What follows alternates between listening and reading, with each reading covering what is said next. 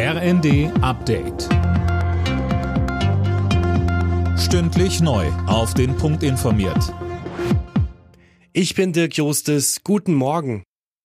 Auf Schloss Elmau in Bayern geht heute der G7-Gipfel weiter. Los geht es am Morgen mit Beratungen zum Krieg in der Ukraine.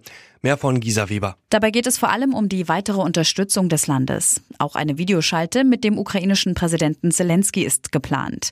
Gestern haben die G7-Staaten unter anderem bekannt gegeben, dass sie ein 600 Milliarden Dollar Investitionsprogramm für Entwicklungsländer planen. So soll unter anderem auf den wachsenden chinesischen Einfluss in vielen ärmeren Ländern reagiert werden. In Nordrhein-Westfalen und Schleswig-Holstein werden die letzten Weichen für jeweils eine schwarz-grüne Landesregierung gestellt. Max Linden in NRW fehlt nur noch die Unterzeichnung des Koalitionsvertrags von CDU und Grünen. Genau, das ist für heute Nachmittag vorgesehen. Ministerpräsident Wüst soll dann bereits morgen im Düsseldorfer Landtag wiedergewählt werden. Für übermorgen ist die Vereidigung des Kabinetts geplant.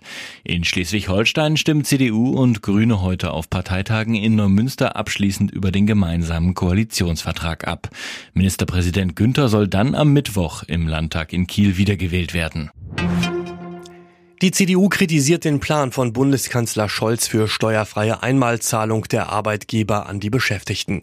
Das sei nur eine weitere Einzelmaßnahme, so Fraktionsvize Gröhe in der Augsburger Allgemeinen.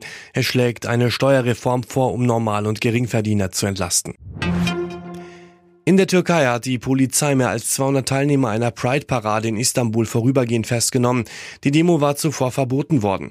Hunderte Demonstranten versammelten sich dennoch gestern, um für die Rechte von Schwulen, Lesben, Bisexuellen und Transgendern zu demonstrieren. Alle Nachrichten auf rnd.de